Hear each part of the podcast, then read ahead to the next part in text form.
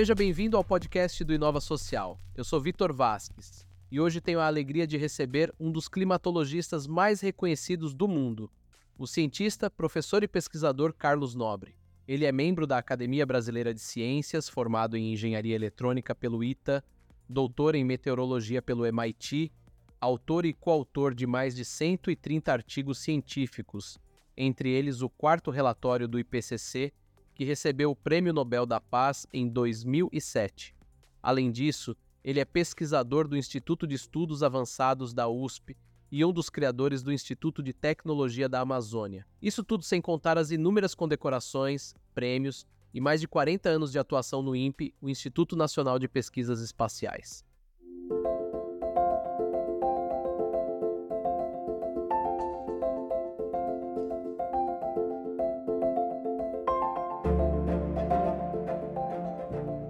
Professor, para iniciarmos nossa conversa, eu gostaria que o senhor fizesse um balanço da nossa situação atual quando falamos sobre mudanças climáticas.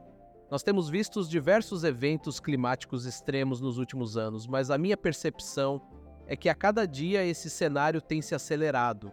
Quem acompanha os noticiários vê que quase todos os dias um evento climático extremo acontece no planeta, seja um furacão, uma enchente, um frio extremo e por aí vai. Qual que é o balanço atual desse cenário? O painel intergovernamental de mudanças climáticas, ele já no seu relatório de avaliação das mudanças climáticas globais, lançado em 2021 e 2022, ele já colocou com clareza que os, o aumento dos extremos climáticos observados já era uma, um resultado de ação antrópica e, e não era mais uma variabilidade natural do sistema climático. Era devido ao aquecimento global que nós, humanos, somos responsáveis, emitindo eh, mais de 50 bilhões de toneladas de gases de efeito estufa por ano. Isso, esse relatório, o primeiro relatório foi lançado em agosto de 2021 e depois o segundo e o terceiro grupos de trabalho. O primeiro grupo de trabalho, agosto de 2021, é o grupo da física das mudanças climáticas.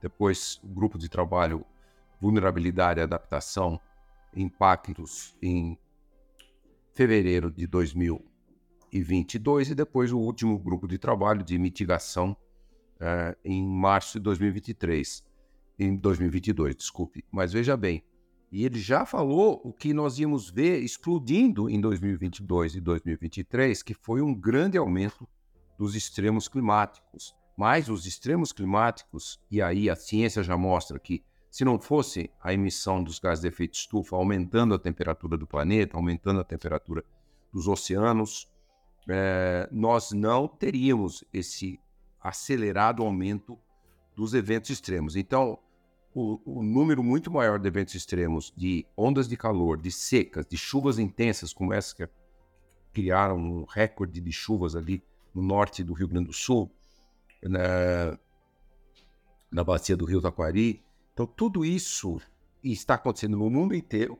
E nós tivemos em 2022 já um recorde de temperatura na, na Europa e ela foi responsável por 61 mil mortes, principalmente de idosos acima de 70 anos. Depois, em 2023, esse recorde de 2022 foi batido. Parte do sul dos Estados Unidos, México, foi batido também em grande parte da Europa. Uh, e nós estamos tendo os três últimos meses, junho, julho e agosto, os mais quentes no planeta Terra, desde que existem registros históricos e também com dados arqueológicos e dados geológicos do, do passado distante. Esse é o mais quente em milhares de anos, esses três últimos meses. Então, nós estamos acelerando demais a, as mudanças climáticas, quer dizer, o impacto das mudanças climáticas. Quando a gente olha alguns relatórios do IPCC lá atrás, 20 anos atrás, eles indicavam que esse nível de extremo, essas ondas de calor, secas, chuvas intensas, tempestades, esse nível de eventos extremos estaria acontecendo depois de 2040, chegando em 2050. Então, isso tudo foi antecipado por 20, 25 anos e essa é uma realidade, e o último relatório, como eu falei, ele já dizia que isso tudo era uma ação antrópica, e nós tivemos, eh, em 2000 e, e, 20, e 15 e 16. 16 foi o ano até então mais quente do registro histórico, que foi devido ao El Ninho mais forte registrado do registro histórico, El Ninho 2015-16. Aí depois, em 2022, a temperatura global tinha aumentado 1,15 graus com relação à temperatura média de 1850 a 1900. Esse ano vai bater todos os recordes. É possível que a temperatura no final do ano 2023 já tenha aumentado 1,3 graus. Em 2016 ela subiu 1,26 graus por causa do El Ninho. Nós temos esse ano um El Ninho forte. Ainda não sabemos se ele vai bater o recorde de 2015 e 2016, mas de qualquer modo é um El Ninho forte. E com o aquecimento dos últimos anos, uh, certamente vai bater o recorde de 2020, 2,26 graus e, e será o mais quente da história. Lembrando que o Acordo de Paris e o reforço do Acordo de Paris feito na COP, 20, a COP 26 em Glasgow em 2021 dizia e diz que nós não podemos passar de um grau e meio. Lá atrás, em Paris, se falou não passar de jeito nenhum de dois graus de aquecimento, tentando ficar em um e meio. Depois, na COP 26, se disse: olha, não vamos passar de um e meio, porque de um e meio para dois graus tem enorme impacto. A gente nem chegou em um e meio e os extremos climáticos já explodiram no planeta, em todo o planeta. Então, nós tivemos, por exemplo, recorde de, de agora no mês de, de agosto, recorde de temperatura em Cuiabá, por exemplo, no, no, no, norte do Cerrado. É inverno, inverno no hemisfério sul. Nós tivemos um recorde de temperatura nos Andes, no Chile, a temperatura passou de 42 graus. Na montanha, no Chile, a neve foi toda derretida. Isso é em parte devido ao El Ninho, mas também, também devido ao aquecimento global. Então, esse é o quadro global que nós estamos tendo e os recordes estão sendo de, de, de extremos climáticos estão sendo batidos em todo o mundo e também aqui no Brasil. Se a gente pegar 2021, final de 2021 até o presente, nós tivemos inúmeros recordes de chuvas causando inúmeros desastres, mais de mais de cerca de perto de 800 pessoas já morreram. É, a maioria das mortes no Brasil são devido a extremos de chuva causando deslizamentos. Em segundo lugar, inundações como essa no Rio Grande do Sul na semana passada.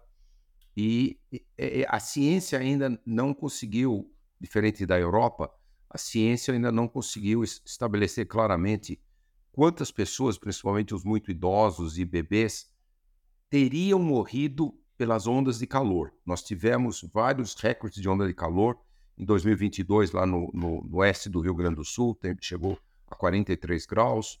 Em, em, Cuiabá passou de 43 graus e chegou a 46 graus. Então, mas faltam estudos, porque essas ondas de calor afetam muito a saúde de pessoas idosas. Então, é, seria é, muito estranho ter recordes de ondas de calor na, no Brasil e, e, não se saber, não, não ter é, mortes principalmente de idosos e bebês. Eu acho que quando estudos avançarem, nós vamos ver que também essas ondas de calor levaram à morte de, de um grande número de brasileiros. Ainda sobre o IPCC, o painel vem reforçando nos últimos anos a emergência que tem sido o surgimento dos refugiados climáticos. A própria Acnur, que é a agência da ONU para refugiados, ainda define como refugiado aqueles que são forçados a saírem de seus países devido a questões de raça, religião, nacionalidade, pertencimento a um determinado grupo social ou opinião política. Eu gostaria de saber qual a sua opinião sobre o termo refugiados climáticos e se o senhor acredita que esse cenário tende a aumentar. Tende a aumentar exponencialmente o número dos, dos imigrantes relacionados com extremos climáticos, porque por exemplo, furacões ficando mais fortes no Atlântico Norte, alguns desses atingiram a América Central e acabaram com a vida, assim, a vida econômica, com a agricultura, com ventos muito fortes e chuva muito forte, de milhares e milhares de agricultores familiares de vários países, México e vários outros países da América Central. Então, Aí começou um fluxo muito grande desses refugiados. Ondas de calor, secas principalmente, e, e, também chuvas excessivas na África, têm levado a um grande número de refugiados climáticos tentando abandonar a África e cruzar o Mediterrâneo e ir para países europeus, principalmente entrando pela Itália, mas também por outros países.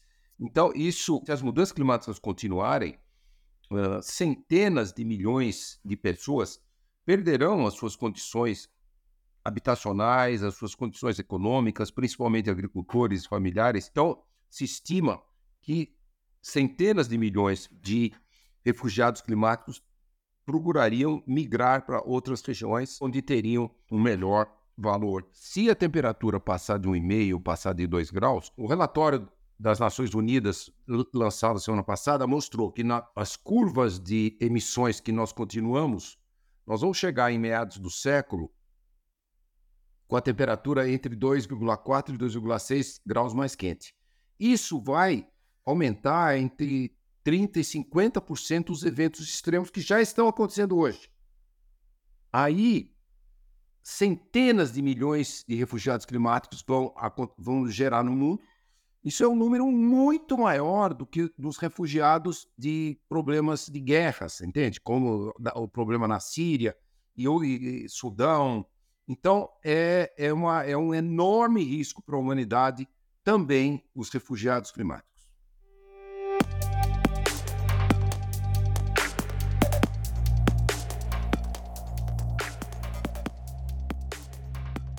Professor, agora falando especificamente sobre a Amazônia, a região tem sofrido com desmatamentos e queimadas nos últimos anos.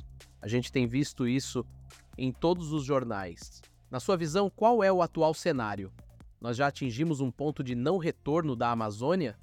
Seja isso por uma interferência humana, mudanças climáticas ou desmatamento? Nós estamos muito próximos de chegar num ponto de não retorno da Amazônia. Todo o sul da Amazônia do Atlântico, sul do Pará, norte de Mato Grosso, sul do Amazonas, Rondônia, Acre e Amazônia Boliviana, toda essa região, 2,3 milhões de quilômetros quadrados, estão hum, ali na beira do ponto de não retorno, porque hum, a estação seca ali está quatro a cinco semanas mais longa e em 40 anos, um pouquinho mais de 40 anos, desde 1979, ela vem ficando uma semana mais longa a estação seca hum, por década. Se a estação seca era antes três a quatro meses no todo sul da Amazônia, agora já está quatro a cinco meses. Quando ela atingir cinco a seis meses, não mantém mais a floresta. Ela se torna um ecossistema super degradado, do céu aberto. Parece uma savana tropical como o Cerrado, mas muito mais pobre. O Cerrado é riquíssimo em biodiversidade e armazenamento de carbono, perde muito a capacidade de reciclar água. A estação seca não só ficou mais longa, mas ela está 2 a 3 graus mais quente. Também menos chuva na estação seca, mais longa, mais quente e mais seca. E nessa imensa área, a floresta aumentou demais a mortalidade de árvores. E o sul da Amazônia, a floresta virou fonte de carbono ela perde mais carbono do que ela retira da atmosfera uh, por métodos, por mecanismos naturais. Então, ela está na beira do precipício aí do ponto de não retorno e, portanto, hum. se essa Amazônia toda armazena uma gigantesca quantidade de carbono, se passar do ponto de não retorno, nós vamos jogar na atmosfera em 30 a 50 anos uns 250 bilhões de toneladas, umas 250 bilhões de toneladas de gás carbônico, tornando praticamente impossível atender o, o Acordo de Paris. E esses números não estão nos dados da ONU, de que dizem que a temperatura até 2050 só aumentaria a 2,4 a 2,6. Se nós perdermos o carbono, grande parte do carbono da Amazônia, se nós perdermos o carbono dos solos congelados há milhões de anos da Sibéria, do norte do Canadá e do Alasca, chamado permafrost, que pode jogar 100 a 150 bilhões de toneladas de gás carbônico na atmosfera, nós vamos chegar a 3 graus no aquecimento global, um, um quase que um, um, risco de ecocídio, é, para o planeta como um todo. Então, é muito importante nós zerarmos o desmatamento, a degradação e o fogo na Amazônia imediatamente, hum, nós passarmos a ter um grande projeto de restauração florestal, fazendo a floresta secundária crescer muito rapidamente.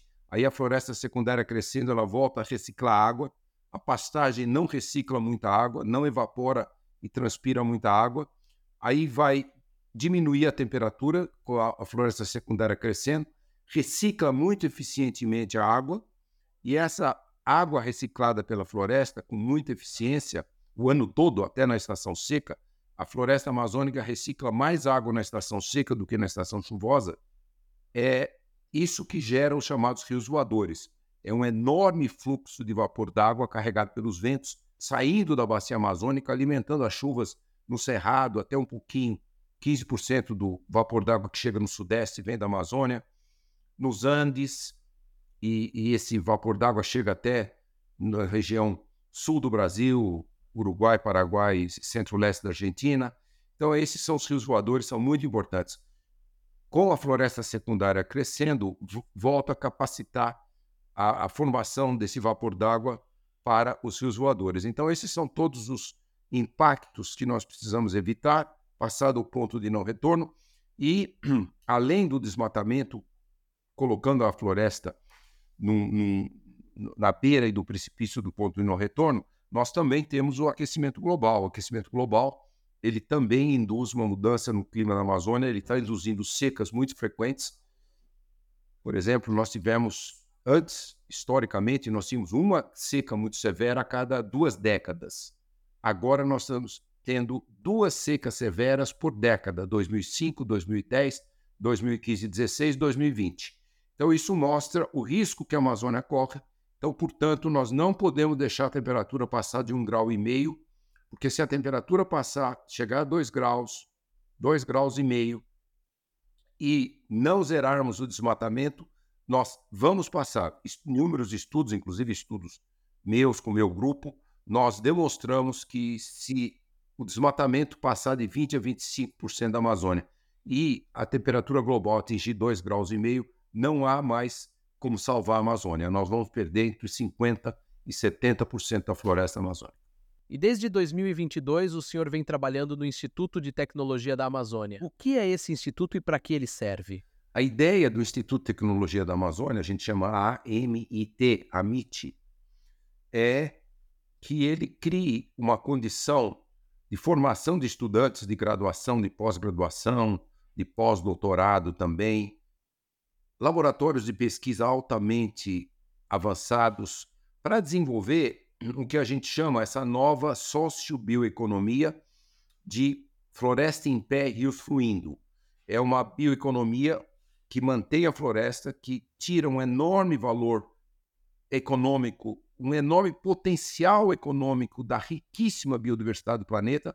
A Amazônia tem a maior biodiversidade do planeta uh, os produtos da biodiversidade amazônica são um valor absolutamente, infinitamente pequeno na economia mundial, na economia do Brasil, na economia até da Amazônia.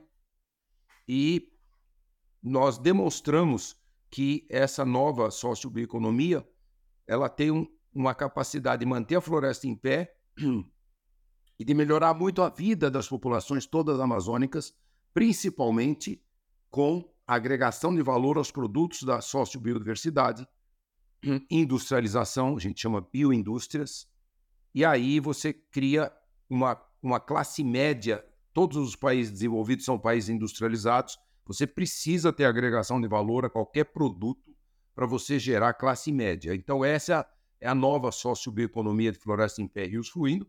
Para desenvolver essa nova sociobioeconomia, você precisa ter uma capacidade de formação de uma nova geração para desenvolver essas novas biofábricas. Eh, e aí, isso é a ideia do Instituto de Tecnologia da Amazônia. Nós não temos na Amazônia um instituto que vai avançar ainda em pesquisa aplicada em grande escala. Então, o Instituto de Tecnologia da Amazônia é panamazônico, nossa proposta é panamazônica, não é num local só na Amazônia, é panamazônico. Ele tem que envolver o maior número possível de países da Amazônia.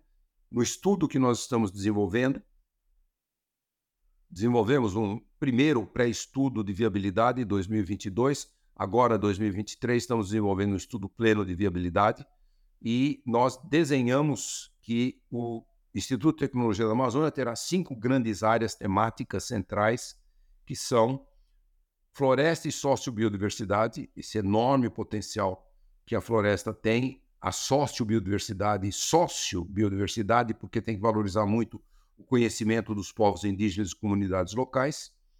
O segundo, o segundo tema central é paisagens alteradas. Nós temos em toda a Amazônia, em todos os oito países amazônicos, mais a Guiana Francesa, nós temos mais de 2 milhões de quilômetros quadrados desmatados e degradados.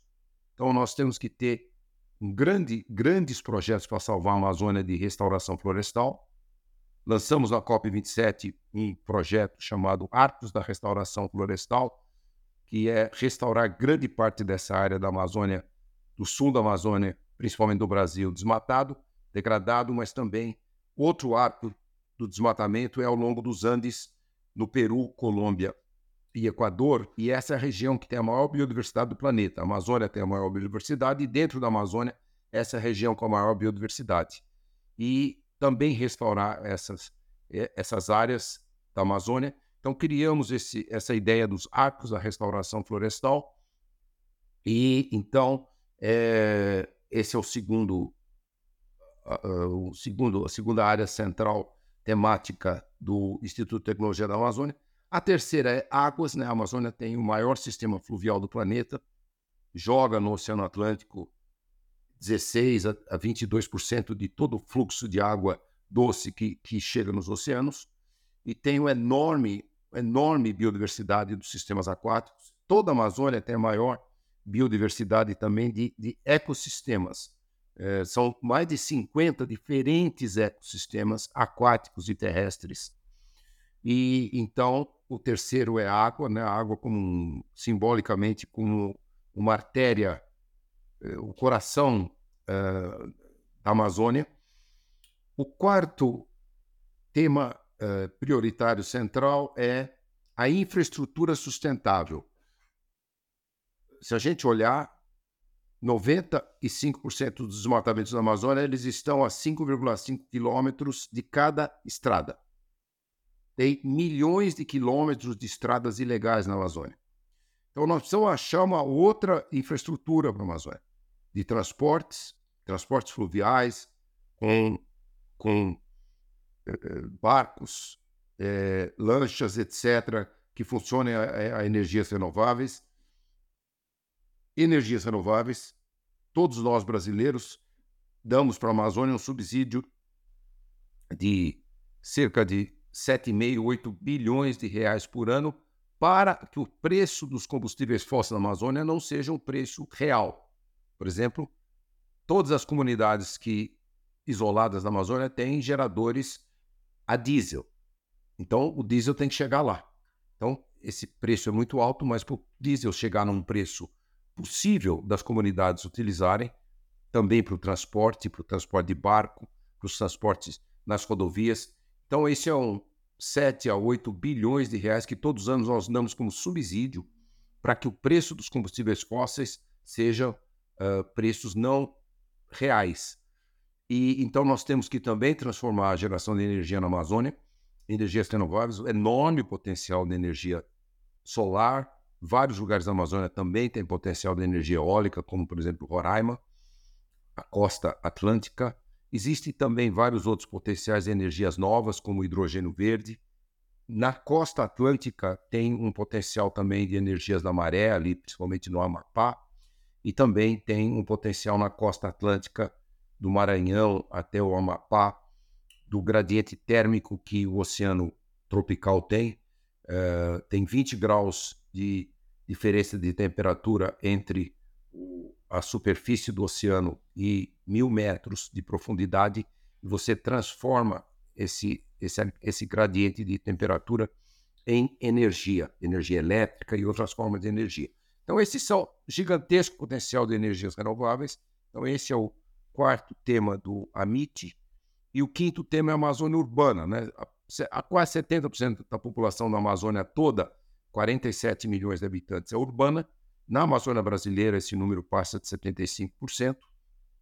Então, nós temos que ter também no AMIT uma formação educacional para desenvolver uma Amazônia urbana sustentável.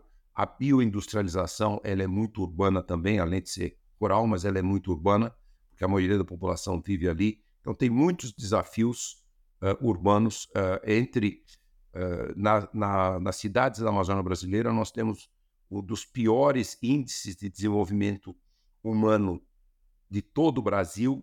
Então, nós precisamos construir uma nova economia urbana também na Amazônia, muito baseado nessa bioindustrialização, a sociobioeconomia e da sociobiodiversidade. Então, também esse desenvolvimento tem que servir. Então, o AMIT é isso, é um, são, são, serão a ideia é que sejam vários sistemas educacionais em vários locais da Amazônia, toda a Amazônia, não só o Brasil, e e também com laboratórios avançadíssimos, laboratórios flutuantes, que também vão percorrer os rios amazônicos, vão capacitar populações para essa nova sociobioeconomia eh, espalhadas por toda a Amazônia e, e, formação, como eu falei, de milhares de estudantes por ano para essa nova bioeconomia. Um dos componentes também do, do AMIT é a Escola de Negócios Sustentáveis. Em inglês a gente chama Amazonia Rainforest Business School, uma escola de negócios de floresta em pé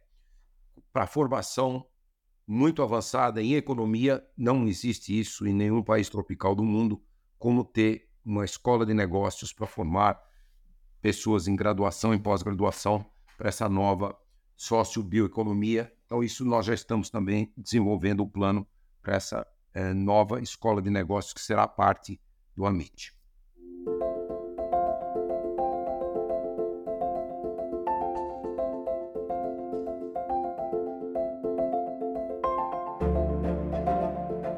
Para a gente fechar a conversa de hoje, eu queria trazer um ponto super importante que já foi citado pelo senhor aqui, porque hoje um terço das exportações do Brasil se baseiam em petróleo, minério de ferro, soja, milho e café.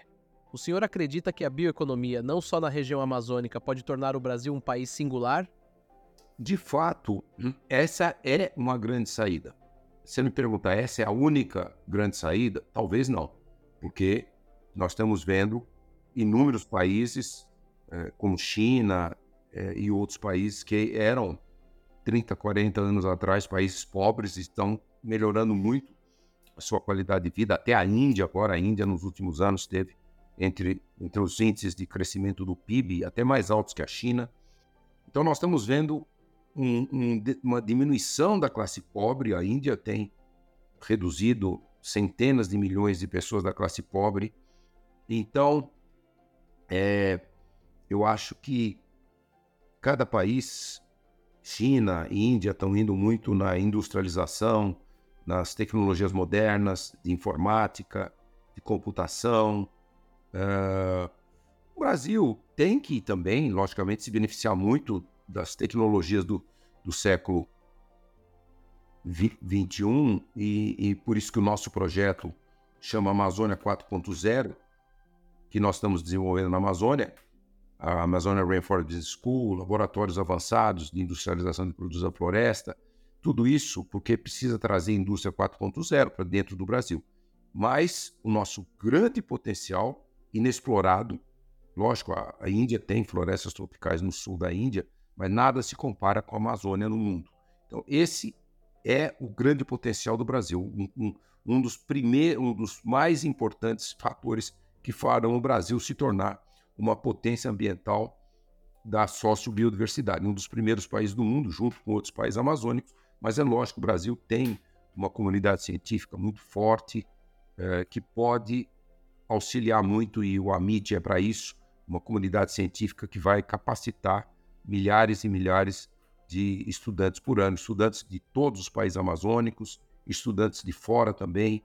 Nós queremos realmente criar essa, essa sociobioeconomia e o Brasil e os países amazônicos também se tornarem os primeiros países. Fazendo um dado para comparar.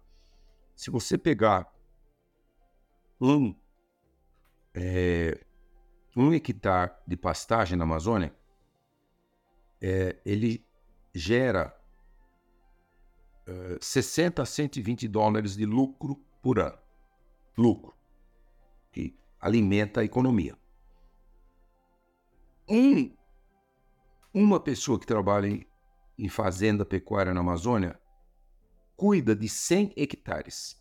100 a 150 hectares. É, quando você pega a cultura da soja, um hectare dá um lucro de 200 a 300 dólares. Quando você pega um hectare de sistemas agroflorestais que produzem inúmeros produtos, açaí, castanha, cacau e uma série de outros produtos, cupuaçu, buriti, tucumã, patauá, eu podia aqui ficar falando mais de 100 produtos. É, esse um hectare gera mi, é, mil a 1.500 dólares por ano de lucro. E 100 hectares de sistemas agroflorestais têm 20 a 40 funcionários empregados. Veja a comparação com pecuária. 100 hectares um funcionário. 100 hectares de sistema agroflorestal, 20 a 40 funcionários. 20 a 40 vezes beneficiando mais pessoas com empregos, gerando um lucro muito maior, 10 vezes o lucro da pecuária, 3, 4 vezes o lucro da soja então, economicamente também faz todo sentido manter a floresta em pé. E esses números ainda são com pouca industrialização. Quando a gente olhar, olha, algumas cooperativas lá na Amazônia, e a gente costuma usar dois exemplos, existem mais, existem muito poucas biofábricas na Amazônia, menos de 100 em toda a Amazônia, mas algumas funcionam bem. Por exemplo, da cooperativa é, de Tomé Açu, chama Canta, ao, ao, sudoeste de Belém, de descendentes japoneses lá de trás, eles hoje já, eh, os cooperados já atingiram a classe média, inclusive 1.800 agricultores familiares que fornecem os produtos, eles já fazem alguma industrialização. Atingiram a classe média. A cooperativa Reca, lá de Rondônia, na fronteira com Acre, mesma coisa. Eram é, migrantes que vieram do sul do Brasil para Rondônia lá na década de 70, quando se desmatou demais para pecuária, etc. E lá no final dos anos 80 e 90, eles abandonaram a pecuária e passaram a desenvolver sistemas agroflorestais, aprenderam muito com as comunidades locais. Já nos últimos anos passaram a industrializar vários desses produtos, também atingiram a classe média. Então isso dá uma ideia muito clara dessa sociobioeconomia, ela tem um gigantesco potencial e ela vai melhorar muito a vida das populações amazônicas. E com essa fala do professor Carlos Nobre, nós encerramos o episódio de hoje. Eu gostaria de agradecer mais uma vez a participação do professor nesse bate-papo. E você, ouvinte, a gente se encontra no próximo episódio. Até lá!